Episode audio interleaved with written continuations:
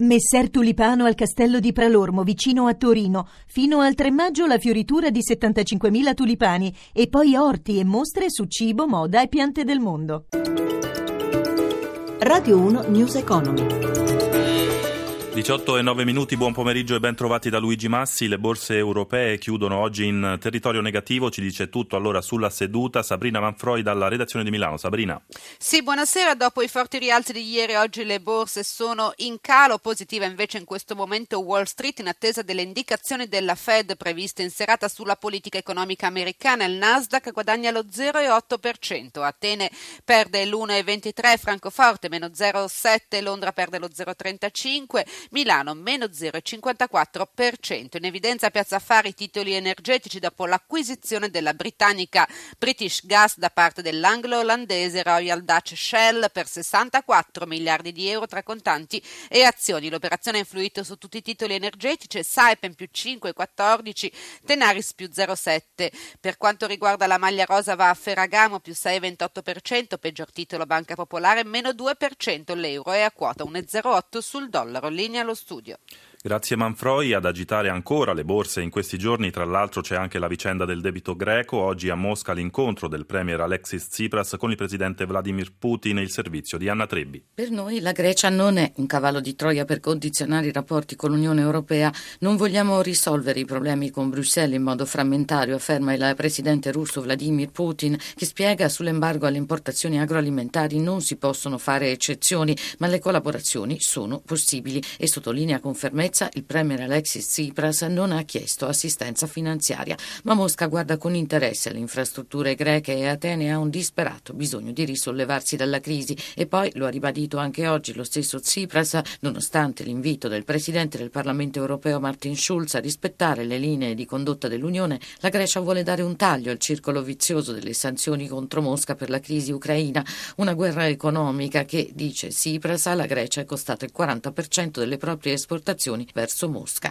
e Mosca alimenta nuove speranze di rinascita per la Grecia dopo la cancellazione del progetto del gasdotto South Stream, spiega Putin, la Grecia potrebbe diventare uno dei principali centri per la distribuzione energetica in Europa con il gasdotto che attraversa la Turchia e questo può contribuire ad attirare nuovi investimenti e creare nuovi posti di lavoro.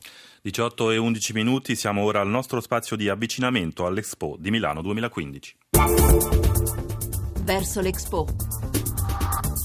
In studio Sandro Marini. Abbiamo in linea il presidente di Confagricoltura, Mario Guidi. Presidente Guidi, l'Expo di Milano è dedicato al tema dell'alimentazione. Voi potrete essere fra i principali protagonisti di questo appuntamento. Come vi state organizzando per la vostra partecipazione? La nostra partecipazione è tutta dedicata a dare l'immagine vera dell'agricoltura italiana e ad animare il dibattito sulla centralità dell'agricoltura nello sviluppo sostenibile del nostro pianeta. Quindi organizzeremo confronti con ospiti di livello internazionale che ci racconteranno la loro visione del futuro sostenibile del pianeta appunto. Lo faremo anche con delle immagini per raccontare ai visitatori dell'Expo le bellezze e quello che noi abbiamo definito sono i capolavori dell'agricoltura italiana, cioè i frutti, il vino, il latte, tutti i nostri capolavori. Voi avete in preparazione anche delle iniziative fuori Expo, quali saranno? Abbiamo voluto seguire un filo logico secondo noi consiste nel fatto che l'agricoltura italiana è forse più di altri capace di coniugare innovazione e tradizione e che il vero emblema dell'Italia nel mondo del Made in Italy anche agroalimentare sia proprio nell'ingegno, nella nostra capacità. E quindi abbiamo individuato in Leonardo da Vinci, il portavoce dell'idea italiana dell'agricoltura, un uomo che sapeva coniugare ingegno e bellezza. E così alla Vigna di Leonardo, un sito bellissimo che c'è in Corso Magenta a Milano, abbiamo recuperato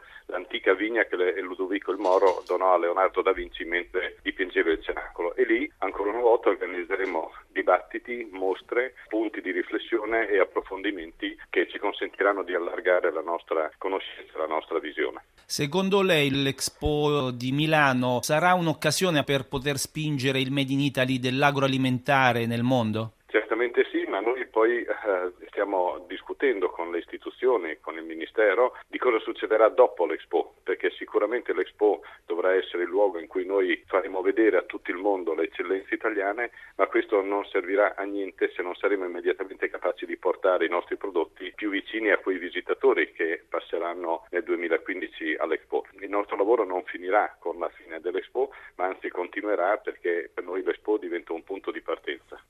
E restiamo in qualche modo in tema perché anche il ministro delle politiche agricole Maurizio Martina scende in campo a sostegno degli agricoltori dopo il blocco francese alle importazioni di piante a rischio xylella fastidiosa dalla Puglia, blocco avallato dall'Europa. Per la Coldiretti serve un impegno del Parlamento affinché venga resa possibile la dichiarazione di stato di calamità naturale nel Salento, dove sono ora a rischio 11 milioni di piante di ulivo e ben 102 altre specie vegetali. Sentiamo Gelsomina Testa. Doccia gelata dall'Unione Europea che ha ritenuto legittimo legittimo il decreto con cui il ministro dell'agricoltura francese ha vietato l'import delle specie vegetali pugliesi a rischio xylella. Per evitare che anche altri paesi come Spagna, Grecia e Portogallo seguano l'esempio francese, il ministro delle politiche agricole Maurizio Martina è corso in Puglia per trovare un modo per far fronte insieme al governatore della regione Vendola all'emergenza. Si parla di danni ingenti per il comparto che vale 185 milioni di euro. Il clima è teso, spiega il presidente dell'Alleanza delle cooperative cooperative agroalimentari Giorgio Mercuri. Il danno è sulle esportazioni da parte dei nostri vivai di piante che non sono soltanto quelle di ulivo. Questa posizione ci crea grosse difficoltà rispetto anche a posizioni che possono prendere altri paesi. Gli agricoltori pugliesi dunque contro l'immobilismo dell'Unione Europea che nonostante le sollecitazioni non è intervenuta per fermare le importazioni dai paesi extracomunitari da cui proviene la malattia, un comportamento che rischia di scatenare un effetto a catena su altri paesi, ma anche una guerra commerciale commerciale senza precedenti. Urge l'intervento del governo italiano, ancora Mercuri. Ci aspettiamo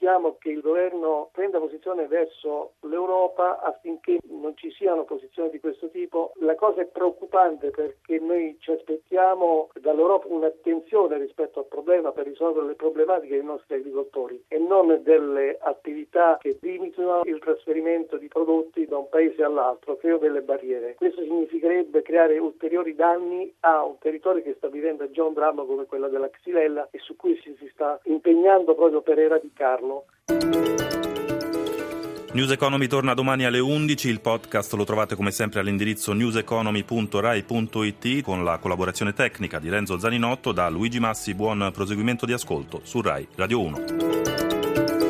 Radio 1 News Economy.